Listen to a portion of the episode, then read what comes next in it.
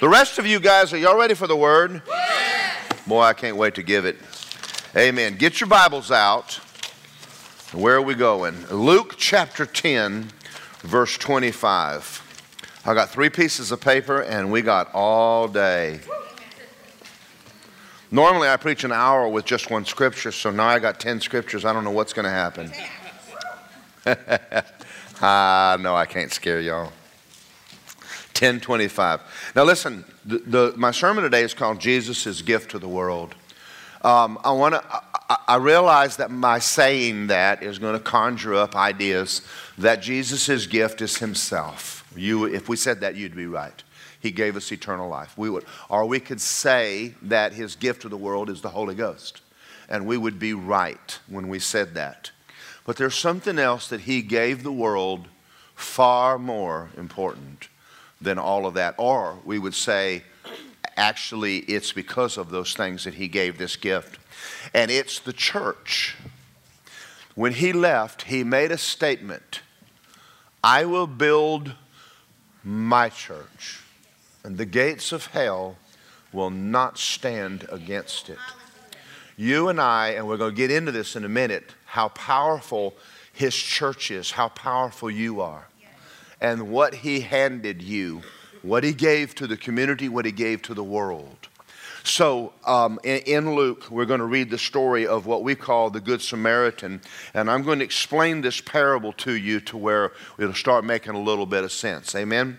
It says, um, verse 25 A certain lawyer stood up and tested Jesus and said, Teacher, what shall I do to inherit eternal life. Now, you understand, the Jews thought that by keeping the law, they would have eternal life. They still believe that to this day. It says, and so Jesus says, it's what's written in the law. What is your reading of it? In other words, he threw it back in the guy and says, oh, Wait a minute, what are you reading and how do you see the law? And he said, He answered and said, You shall love the Lord your God with all your heart, all your soul, all your strength, all your mind, and your neighbor as yourself. And he, Jesus said, You have answered rightly, do it, and you will live. Now, we're looking backwards now from grace. We understand that we're saved by believing in Jesus, and we understand that by the works of the law, no one are saved. So we're looking backwards at this. Do you believe this man is able to keep these commandments? No, absolutely not. But Jesus is looking at him and going, You, you do this. You love God with all of your heart and your neighbor as much as you love yourself, and you'll have eternal life. Well, naturally, he hears this and it bothers him. Why? But how many of you have a hard time loving the people around you? Every once in a while, it's quite the struggle, even though we're born again. The easiest thing is to love people who love us. Loving people who don't love us, that's not so easy a thing to do, is it? All right, so, so he says this, and he wanting to justify himself, which we all do. Anytime someone calls you on the carpet, if you're a police officer, oh, sir, I didn't know it was a speed limit. I, I have a heavy foot. It, we, we, eh, if you would just tell a cop the truth, they might let you go. How fast were you going? 80. Why? Wanted to. An honest person, are you serious? They probably turn you loose. But everybody, whenever we're caught on the carpet, we all want to make excuses. And this guy's making an excuse. And he says, in order to justify, he said, Who's my neighbor? So Jesus is not going to answer that question the way that you and I would think he's going to answer that. And I'm going to let the cat out of the bag. The story that he's about to tell is the story of himself. Now, listen as he talks. There was a certain man that went down from Jerusalem to Jericho, Adam. And he fell among thieves who stripped him of his clothes and wounded him and left him half dead. And by chance, a certain priest came down the road, and when he saw him, he passed by on the other side. Then a Levite. He came by and he walked on the other side, but a Samaritan. As he journeyed, came where he was and saw him, had compassion or mercy on him, and he went to him and, and bandaged his wounds, poured on oil and wine, and he set him on his own animal and brought him to an inn. Took care of him. The next day, when he departed, he took out two denarii and he gave them to the innkeeper and says, Take care of him, and whatever you spend, when I come back, I'm going to repay you. Which of these three do you think was neighbor to him who fell among the thieves? And he said, Him who showed mercy. And Jesus says to him, Yes, you are correct. Go, you go and do likewise.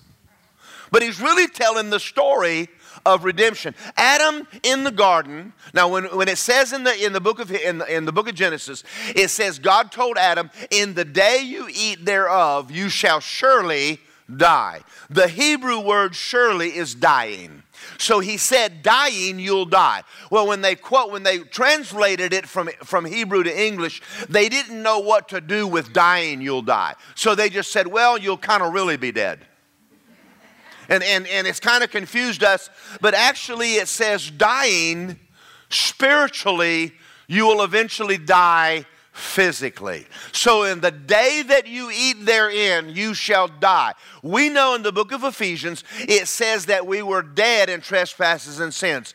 We know that through that, he could not be talking about physical death. Amen. Right? When Jesus died on the cross, it wasn't his physical death that saved you. Now, that, that'll mess up the whole church. It was his spiritual death that saved you. You were dead in sin. So, how many people who are dead in sin can earn their way out of it? You can't, you go, you can't go in the morgue and go open up, pull the coffin out, and go, if you straighten up, we let you out. They're dead. Now, when Jesus comes to the earth, man is dead. This guy is dead in sin. He has no ability to do this. So he's telling this man the story of himself. So Adam comes down and he it says he that he fell among thieves, Satan, and left him half dead.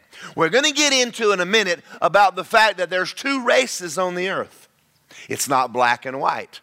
It's not even Puerto Rican and Mexican.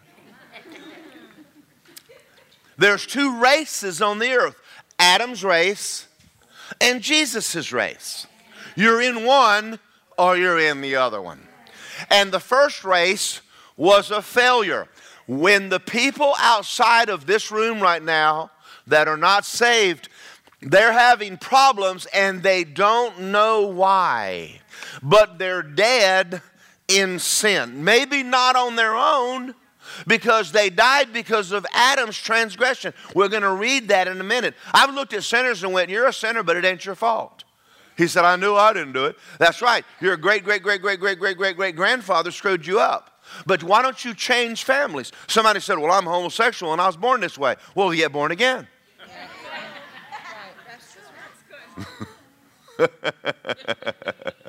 so Jesus is telling the story of Adam and he went from Jerusalem, the city of God, down to Jericho. If you've ever been to Israel, you'll notice Jericho, it's a hellhole.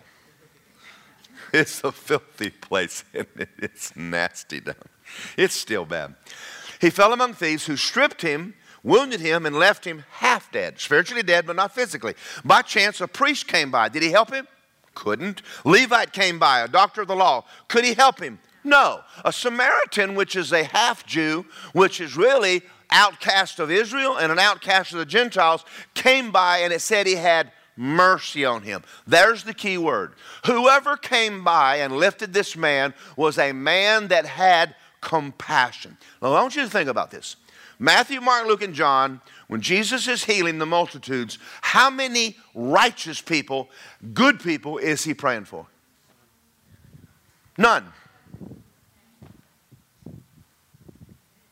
None. There is not a good person in the whole bunch getting healed. Nobody worth it.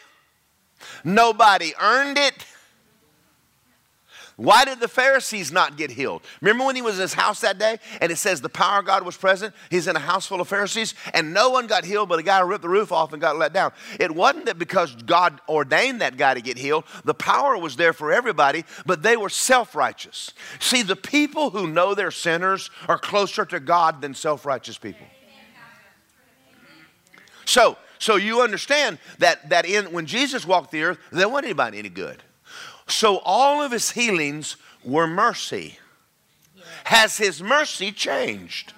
No, it has not. His mercies are new every morning. Goodness and mercy follow me all the days of my life. Salvation, God giving you eternal life, is pure, 100% unadulterated mercy. He did not save you because you're good, He saved you because He's good. He did it for you and handed it to you. That's why we come in here and get excited. See, churches who don't run aisles and jump pews, they don't know what Jesus did. They think it was Jesus and I helped him a little bit. I know it was Jesus and I didn't do anything. okay, I'm trying to help Huey out right now, just, just a little bit. And he went and he bandaged his wounds Tell me this doesn't sound like Jesus. And he poured on oil and wine. Do I need to preach on that? No. The new birth, the Holy Ghost. And he took him to an inn. An inn? What's he taking him to an inn for? Why would you help a guy on the side of the road and then just leave him there to get beat up again? So what did he do? He took him to an inn and handed him to an innkeeper. He actually took him to church.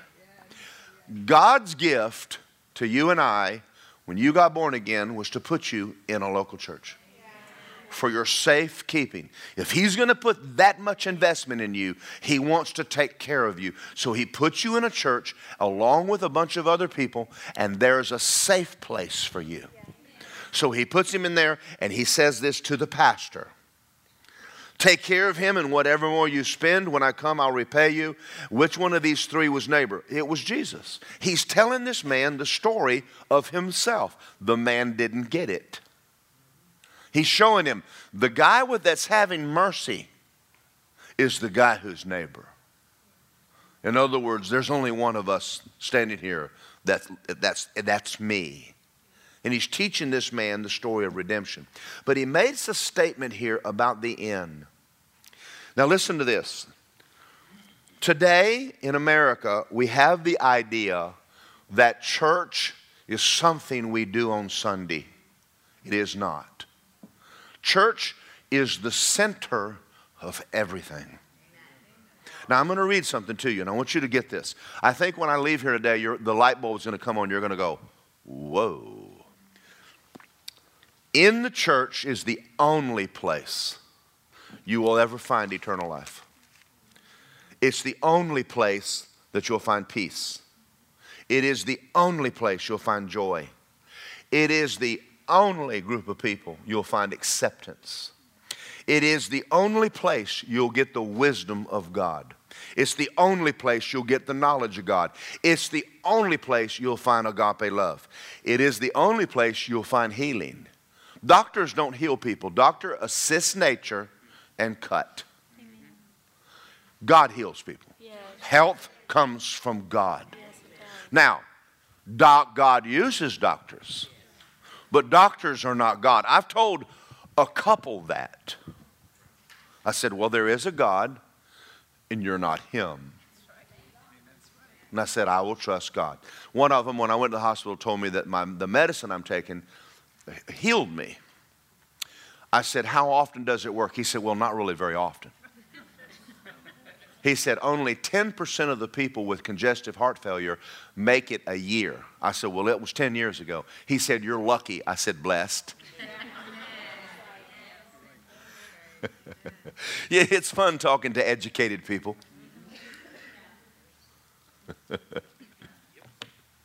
he said, What's your name? I said, Dr. Morgan.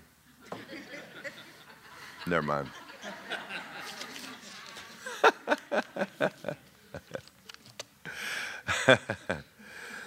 okay. Um, go to go to go go to Matthew 16. I want you I want you to see this. I want I want you to see it. I don't want to blow by this. I really want to slow down right now and make you get you to. Jesus is talking to Peter. He says, "Who do you say I am?" Peter said, "You're the Christ." You're the Son of the living God. And he said, Flesh and blood didn't show you that. And then he said, You are Peter, a pebble, and on this rock, the revelation of who Jesus is, I will build my church. Now he said, I will build what? What's he building? Church. So I'm going to slow down a minute. What's he building? The only institution he's ever built on this earth is church. And it is the most important thing he's done outside of dying on the cross and rising from the dead.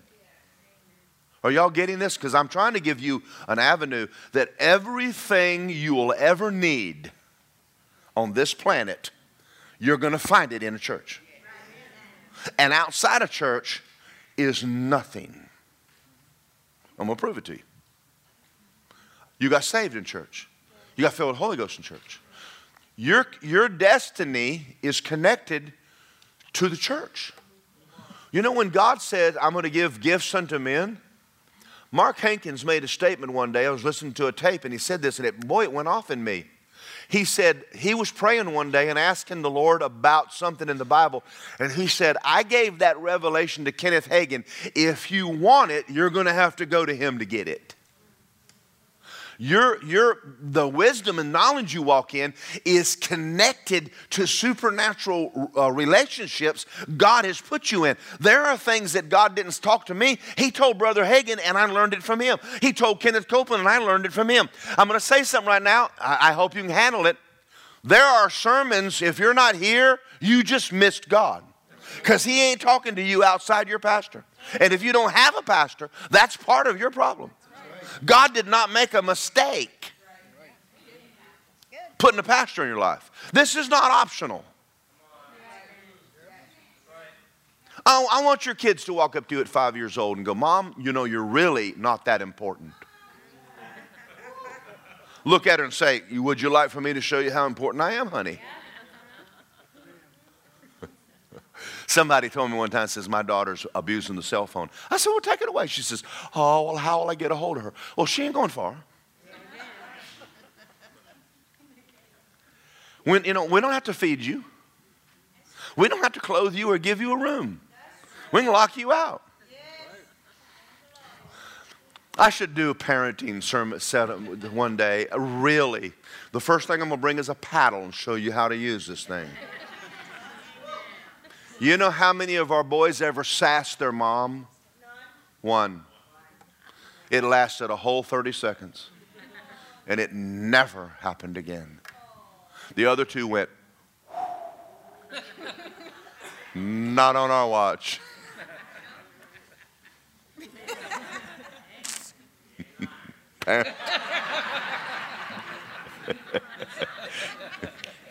I took the boys one time, we went out to dinner with a couple from our church, and the little boy they took was a terror. Oh my God. He sat at the table and demanded this and sassed his mom, and our boys were like, they were watching this in, in shock. And that boy didn't get killed. And when we got in the car to go home, van, you know, when, you're, when you have kids, it's vans. You got to put all the stuff. Anyway, all the boys lined up in the back like little raccoons. And one of them said, Mommy, we were good boys, weren't we? and Lisa turned around and said, Yes, you were. And one of them piped up and said, That other boy was not, was he, Mommy? And Lisa turned around and says, No, he was not. In other words, we'll kill you if you ever act like that in a restaurant. so uh, is, parent, is a parent important? Spiritual parents are too. Did you know you have fathers in the faith?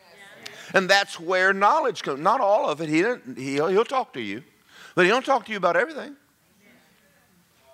One day you're going to get it. You're going to go, have an aha moment. In Adam, everyone is dead. In Adam is rebellion. Adam's family is defeated. Adam's family is in darkness. Adam's family is under the curse. They don't understand it right now, but they are. Adam's family is in turmoil. Adam's family is full of sadness, hopelessness, fear, weakness, condemnation, law, unrighteous, sick, no anointing. Does that sound like a place you want to be? No, no it does not. But in Christ, you have, the, you have the presence of God, life, submission, victory, light, the blessing, peace, the peace that passes understanding, joy unspeakable, hope, faith, strength, no judgment, grace, righteous, health, anointing. Does that sound like someplace you want to be? Yes. yes. And where is that? That's in his church. He said, I'm going to build my church, and the gates of hell won't stand against it. I don't care what's going to I don't care what's coming in this nation right now. The devil does not have the power to defeat Jesus Christ. And he does not have the power to defeat the body of Christ. Now, I'm going to read something to you, and I'm going to read this to you, and I, I want you to pay attention. And what I'm about to say is absolutely powerful. There's two races of people. 2 Corinthians 5:17. Pop it up on the screen. I want to see it. 17 and 16. If any man is in Christ, he's a new creation. The literal Greek says he's a new species. Now think about that for a minute. There is there's two races on the earth. The first prototype was a total failure. So God sent a second prototype that is not a failure. If everyone that came out of Adam acted like Adam and still does, then what do you think the people that are coming out of Jesus are like? Can I say it? We are a super race. You ever read Colossians 2:10? You're complete in him. Look, I want you to look at verse um, 16. You ready for this? Therefore, from now on, we regard no man according to the flesh. You can't tell someone whether they whether they're Mexican or Puerto Rican or you, that, that matters nothing anymore. There's two races in the earth, and the flesh doesn't show. They could be if they're full of Jesus, they're, they're full of God. If they're not, they're full of the devil. I don't care what you say. There's the problem right there. They, they're sitting around trying to figure out how to get somebody to give me some money. Somebody got, I'm cursed. They're cursed and don't know why they're cursed. Why don't you teach them why they're cursed? Say, well, listen, why don't you join the family? Now listen to this, this. I got this from Mark Hankins. When Jesus was raised from the dead, he stepped from the tomb, absolute master of death in all of its phases, hell and all of its host, Satan, all of his works, sin, all of its consequences. He was the first man, firstborn of a redeemed, restored, victorious humanity that would follow. He is the firstborn from the dead, the first man to enter the death experience and master it. Jesus is Lord. Jesus, the word Jesus is Lord means Jesus is victorious. If Jesus is victor, what are you? Say victor. Now, think about that a minute. That's an absolute incredible statement. I was talking to Kevin McNulty yesterday, and I called him this morning and asked him to send me some information. But now, listen, listen to what God, I'm, I'm just going to use this as an example to show you how God operates. Kevin was going through the former Europe, the former Soviet Union, and he stopped in Belarus. Now, Belarus was the poorest nation, the poorest nation in Europe. And he got off the train and he met a couple of guys there, and they went downtown Belarus, and he stood on a rock and got up and preached the gospel. On that rock, the people gathered around in the square, heard the gospel, and got saved. He got on the train and left. Him and Leslie got an invitation to come back to Belarus by the pastor of one of the largest churches there that had out of that church started 60 churches. What do you think changed Belarus?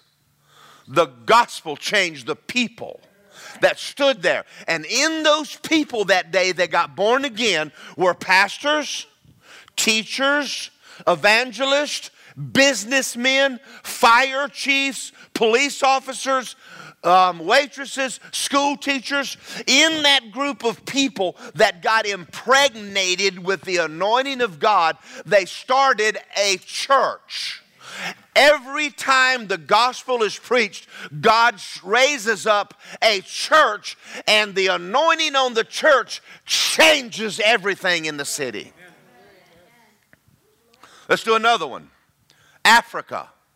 I always like to watch the stories of Africa, and, and, I, and I've sewn into the, the wells that, um, that James Robison is putting over there because you hate to see kids that are drinking out of a mud puddle. I hate it. But you know what's needed more than, I mean, they need water. I mean, don't, don't deny them water and food. They need the gospel. So, so Kenneth Copeland went over to Africa not too long ago, and I was at one of his meetings, and he was talking about the largest church in the world now is in Africa. Now, listen to me Africa does not need Americans, Africa needs Jesus. What happens when Africans get saved? They become a super race. That pastor built a city without our money. Don't shout me down because I'm preaching real good. Is God able to do that without you? Absolutely. And Kenneth sat with him and he said to Kenneth Copeland, he said, Your books taught me. And Kenneth looked at him and said, Well, it's time for you to teach me because you're way richer than I've ever been. He owns thousands of acres, this pastor, in Africa, and he owns the city. Do you think God wants to do that? Everywhere the gospel goes, there will always be a group of people rise up that their light and the anointing will change the city. When I got saved, it started changing my whole family. When you get born again, the anointing on you will change your family. If you're here today, let me tell you something, and you're a Christian, the biggest problems you're going to have are going to be at home. Do you know why? Because Satan knows he's got to stop you. Because if he don't stop you, that anointing is going to change everybody in your house. Don't get hung up on Uncle Joe who's a heathen. People come to church all the time. Pastor, I would love to work in the church, but I'm married to a heathen. Leave the heathen at home and come on to church and serve God. Babysitting a sinner is not going to help him. Break away, obey God, and watch God take care of him. Now, I'm going to say something, and I'm, uh, try, I'm, I'm, I'm trying to learn how to say things diplomatically, and I think I'll do well. When I first started pastoring, I, I did not understand that God had placed an anointed man in the Apopka. And Satan knew it, I didn't. So he thought, well, if, if, we don't, if we're going to stop this church from growing and taking a city, we got to kill Pastor Morgan. I, I, I had no clue. I, did, I, was, I didn't even understand the fight I had stepped into. Not with people, but with the devil. And, and this, how many of y'all have had trouble since you got saved? Oh, yeah. That's a compliment. You used to be running with the devil. Now you're plowing his field sideways. Amen. Glory to God. You keep causing trouble. But everywhere God wants to change anything, He sends a man with the gospel and a church springs up. Now, I want to read something to you, Book of Revelation. Are y'all ready? Uh, I want you to see this on the screen. I want you to see it. Because if I don't show it to you, you're going to look at me and go, I don't know if I believe in what he said. Revelation 2 7. He who has ears, let him hear what the Spirit says to the Christians. To what? To the church. God don't talk to Christians. He talks to churches. You're in the church. You step out of the church, your revelation stops. Okay, I'll come over here and preach. Where do you think where do you think the blessing of Abraham's coming on you from? From the church.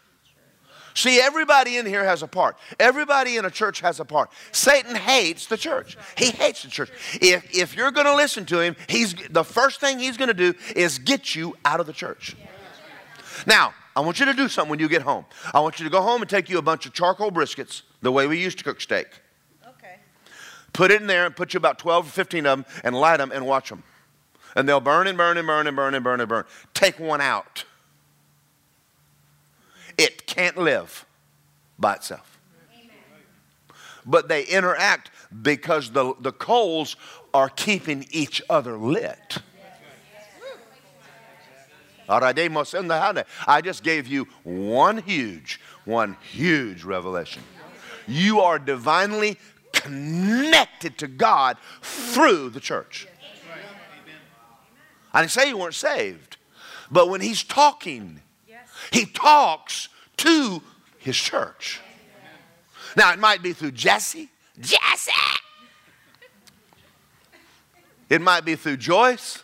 It might be through me. It might be through one of y'all. Yes. But he's still speaking through the church. Everything God's ever done in me started, I stepped in a church. And a woman handed me books by Kenneth Hagin, and I stepped into my destiny when I walked through the doors of that church building. And everything changed. That's why I'm starting to learn that his most precious gift to this earth is the local church. Now, I'm going to tell you a story. I was down at John Maxwell's. Y'all know who John Maxwell is? Leadership. This man has made millions and millions and millions and millions and millions of dollars teaching leadership. And when I was down there, one of the businessmen asked him, Where do you get your material? He said to the businessman, You wouldn't believe it. And he said, Well, try me. He said, No, I don't know if I should tell you. He said, Tell me. He said, I get everything I teach you from the Bible.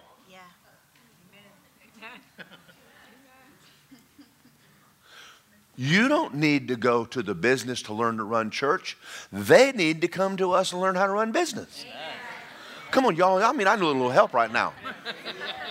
The church is not peripheral to the world, the world is peripheral to us. We're the ones that are bringing light. What happened in, in America that changed this nation forever?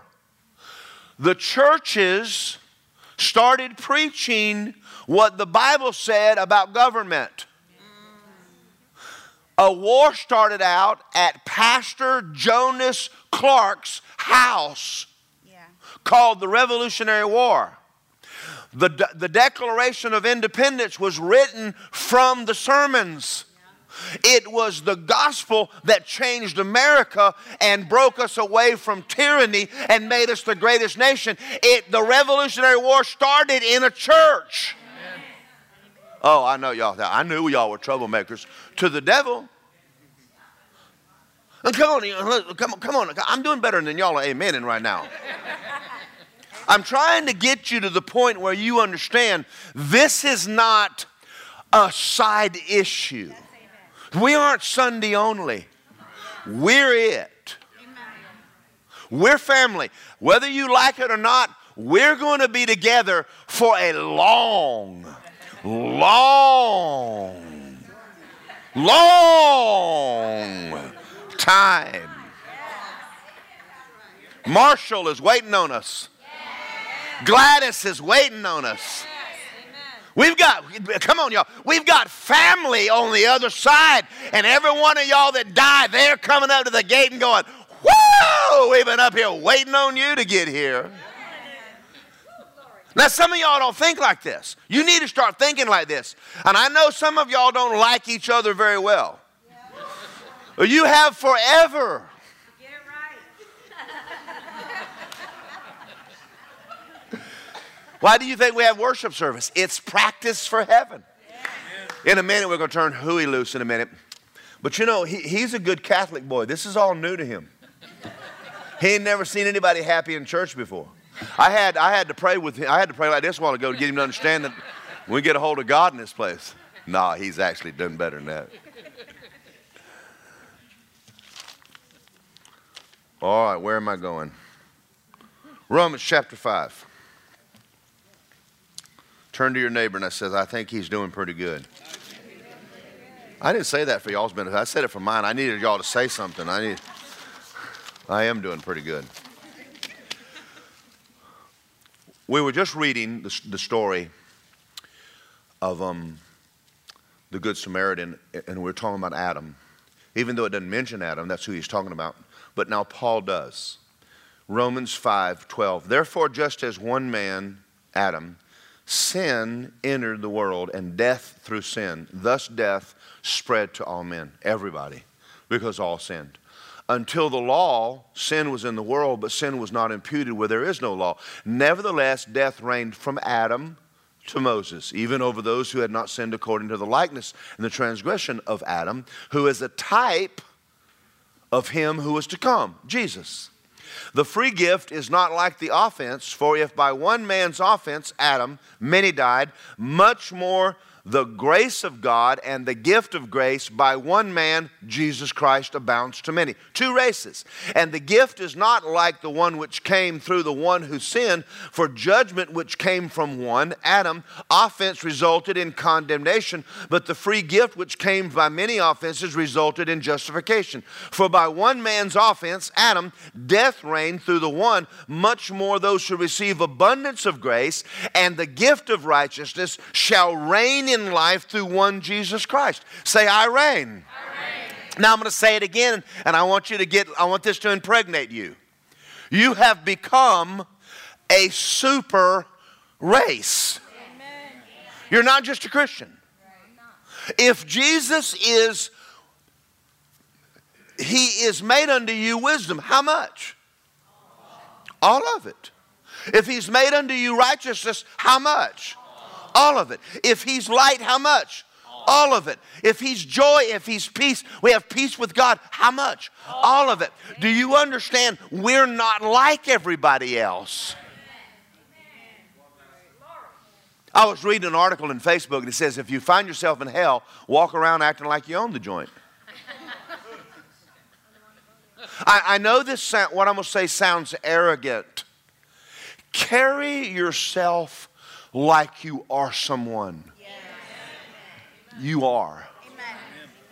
I, I, told the boss one time that I had, I worked for Weber and Tucker, and I told him, I said, God will bless this business because I'm here. I wasn't being arrogant, I was being honest to God, true. The place you work, God will bless it because you're there. So let me ask you a question. You say, Well, you said we're complete then why do we need jobs? Well, he said he'd meet all of your needs according to his riches, so why do you have a job? That's your mission field. Come on, don't. I was watching. I was watching a documentary or something one day, and I tried to get Lisa to tell me where I saw it, and she don't remember. We pray for her memory. there was a doctor, and I think he worked with Dr. Don Colbert. He was a cardiologist. Now listen, he's raised two people that died on the operating table from the dead. That's the doctor you want when you're being operated on, right? Spirit filled, tongue talking, devil chasing, holy roll, and man of God cast out, commands you to come back in Jesus' name, right? All right. He said with his own mouth, in all the years I've been a doctor, I've seen more healings because of me laying my hands on people and praying. My being a doctor opens up a door for me to minister to people, but, but while they're in my office, I share Jesus with them all. Now, think about that for a minute. Do y'all really want America to turn? You need to get born again, spirit filled Christians in Washington. I know you got your favorites, but they're not saved, they're Adam and they act like him. I'm not trying to go political on you. Yes, I am. Come on, y'all. Come on. America's great because of the gospel. Our forefathers wrote our Constitution out of the Bible. There's only two nations that have ever had a government like this, out of this book Israel and America. And there's only two nations that have ever prospered America and Israel.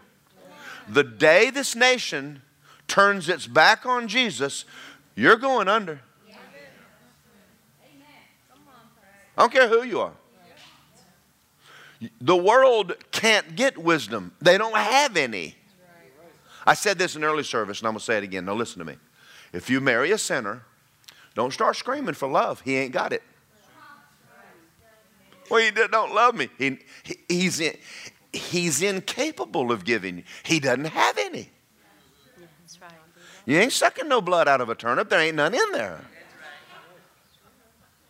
Oh, now I'm going to tell you. If you want a good one, go to church. If she's in there living for Jesus, that's the one you want. If she only comes for a short while while you're here, when the man fakes it, skip church a while and see what he does. Come in here and ask Lisa, to get on the video and watch him. see the camera? We, we, we got you. If you leave and he ain't worshiping God, cut it off.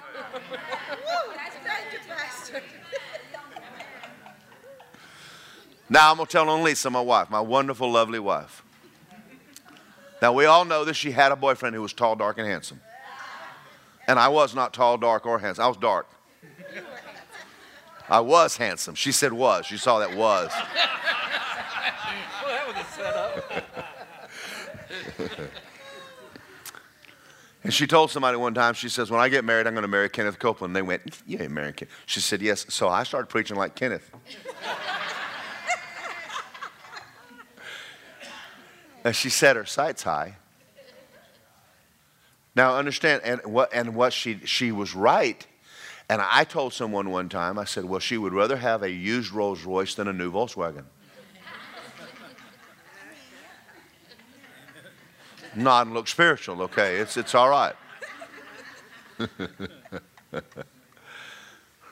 I guess that didn't go over very well. All right, let's see.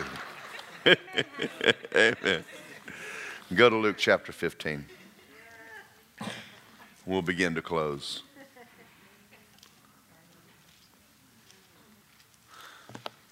I will build my church.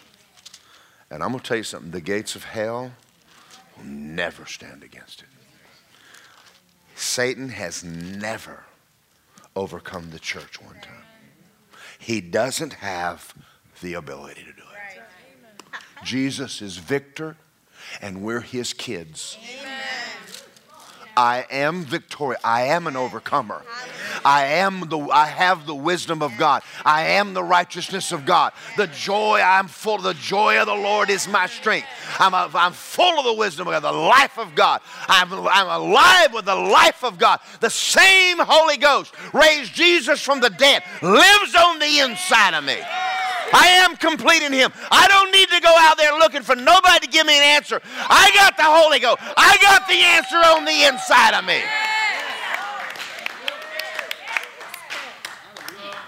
I'm going to tell all my sons now, this is good. But when, when Justin and Josh Brown were working at Pentair, they were ministering to men on marriage. They never even been married. Josh had. But yet, these boys, and Jordan was part of Was he part of that for a while? A little bit, a little bit. We'll give Jordan a little credit. and I got to thinking one day, how is it these 20 year old kids are sitting around the table and ministering to these old men about, about, about families and marriage? Because they're full of God. Yeah. When God wanted to change Egypt, he sent a man to Egypt. Yeah. When God, Daniel, when Daniel went, to, went over to Iran or Iraq, Persia, he changed the whole world. One man. One man, Jesus. Do you understand? You might only be one man, but you are one man full of God. Wherever God sends you, it's going to change. I've preached on this before. It's not the first time, but I probably need to preach. Luke, Luke 15. We've heard this is the parable uh, the, of the lost son or a. But anyway, let's read it again.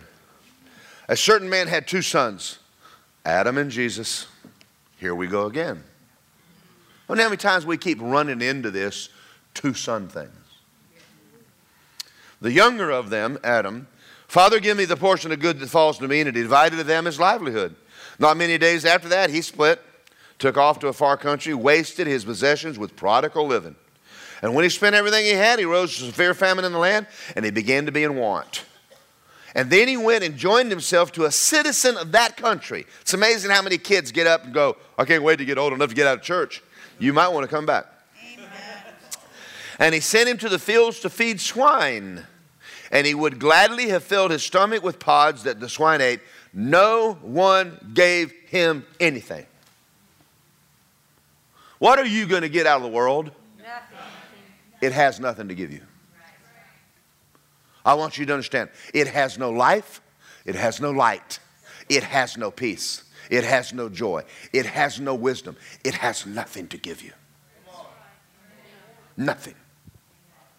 So this boy goes, even the servants in my father's house are doing better than me.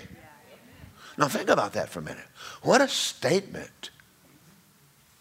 Even a servant. The Jews aren't Christians, and they're servants, and they're doing better than the world.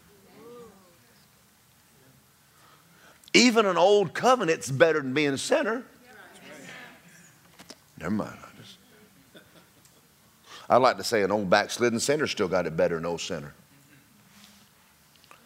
And when he came to himself, how many of you remember the day you came to yourself? How many in my father's hired servants have bread enough to spare, and I am perishing with hunger? I'm going to rise and go to my father and say to him, Father, I have sinned before heaven and before you. I'm no longer worthy to be called your son. See, he's making up what he's going to say to his dad about what a sorry, good for nothing, low down dog he is. What do you think's happening when his father? His father says that he was looking at a long ways off, and when he saw him coming, he had compassion. Now, I'm going to tell you a story of me for just a few minutes. One of the things that, that blew me away more than anything else was the goodness of God. I, I had never been treated well in my entire life. The day I got born again, my Heavenly Father started, started loving on me. I had never experienced unconditional love. And I, I thought he, he'll last a week and he'll quit, like everybody else I've ever met. They'll love you a while and then they'll leave you. But he didn't. Week after week, month after month, God treated me like I was important. He got me a job, He got me out of debt, He healed my body, He helped me buy a pickup truck, He helped me buy a brand new car. It went on and it went on and it went on. And, and I would go home at night and I would lay in my bed and I would cry myself to sleep. I would lay there and go, You are so good. You are so good. You are so good. It was amazing the grace that He was given to me. And I knew I was a low down dog. I remember being chased by dogs by the wanted to put me back in jail. I remembered the stuff I did. And he acted like I never did anything wrong. And his goodness was more than I could handle. And I'm not going to go into it in detail because I, you know, it's today's not the day to do this. But that day in the bed, I'm laying in the bed. And I, and I said, God, the first thing I'm going to do when I get to heaven is I'm going to come in the throne room. I'm going to climb up in your lap and I'm just going to kiss you. You're so good to me. And I asked him a question. I said, Can I see you? He said, You can see my glory. I left my bed and he took me to heaven all night. I can't tell it without crying because every time I tell it, I see it. And I walked in the throne room, and God is a hunk, a hunk of burning love. He is pure, unadulterated love, love, love. And He loves people. And that, that, that, that changed my whole life. So when we're reading this story, I thought I was coming to God. I avoided God because of condemnation. I didn't know that when I came to Him. So I want you to read, I want you, I want you to read with me, and we're going to close. He arose and came to his father, and while he was still a great way off, his father saw him and had mercy on him and fell on his neck and kissed him. And the son said, Father, and he prayed the sinner's prayer I'm an old sinner. I'm no longer worthy to be called your son. The father totally ignored everything he said. And the father said to his servants, Bring the best robe of righteousness, put a ring of the authority of the believer, and sandals. This son of mine that was dead is alive. And totally restored him back in the family again. Now, that happened to you and I. The only place that's ever going to happen is church. Everything you'll ever need is in His church, it's in the people in here. You and I are His gift to the world. They need you, and you need each other. That, He told me, He says, I want you to start preaching on what I'm doing in the earth because I said the last, I was preaching on the last days church, but we are the last days church. And he's leaving you and I here because Jesus was a superman. And he created a new race of supermen. And that's who we are. Amen. I want you to quit seeing yourself as some good for nothing, low down, I was no good. You were no good. If you're in here today, Lisa in a minute's going to get up and who is going to share a little bit about Israel. and She's going to get up. If you need prayer, please just get up and come up here. Get prayed for, get born again, come to Jesus. Amen. Um, I want to tell you one more story before I leave. Do you remember in the book of Exodus, chapter 17? You remember that Moses got into a fight with the Amalekites? It says that when the Amalekites were winning, Joseph, I mean, uh, Joshua and Hur went up and held up the hands of Moses, and when Moses' hands were held up, they won the battle. Don't take the office of pastor for granted. God sent him there with an anointing on you to change your life. They're not perfect people. We have a prayer group in here that prays over me all the time. And I'm going to say this publicly. If it wasn't for this prayer group, there's things I would not have made it through. But whenever I, whenever Satan was hitting this church, these men and these ladies held my hands up. Amen. God put a church, this church, your church, in the world for you. Amen. And I want you to, I want you to come back to a realization of how big a deal that is. If you're in it, and I'm, and I'm trying to get you to stay, your destiny is hooked here. Everything you need, your anointing is, is connected to a body of believers. You can't walk in love alone. You can't burn by yourself. You'll die. You see that? Amen. You ready to pray? Father God, thank you for this people. Thank you for this church. Father, I haven't told them this, but because of the school system in America, Lisa and I are thinking about starting a school here in the church. We need these children to be taught and to grow up in an atmosphere of love. We're willing to do it. But we got to have a strong church to be able to do that. Father, there's a lot of things that we're doing in this church that's going to take us further than we've ever been. I thank you for this place. I thank you for beginning it. I thank you for the men and women sitting in here, and I ask you to bless them. And Father, we give you glory and honor for everything you've done, and we thank you for your goodness in Jesus' name. Thank you for listening to this powerful message by Pastor Daryl Morgan. We hope it blesses you. If you would like more info on Word of Life, sermons, and free downloads, please go to wordoflifeapopka.com. Thank you and have a blessed day.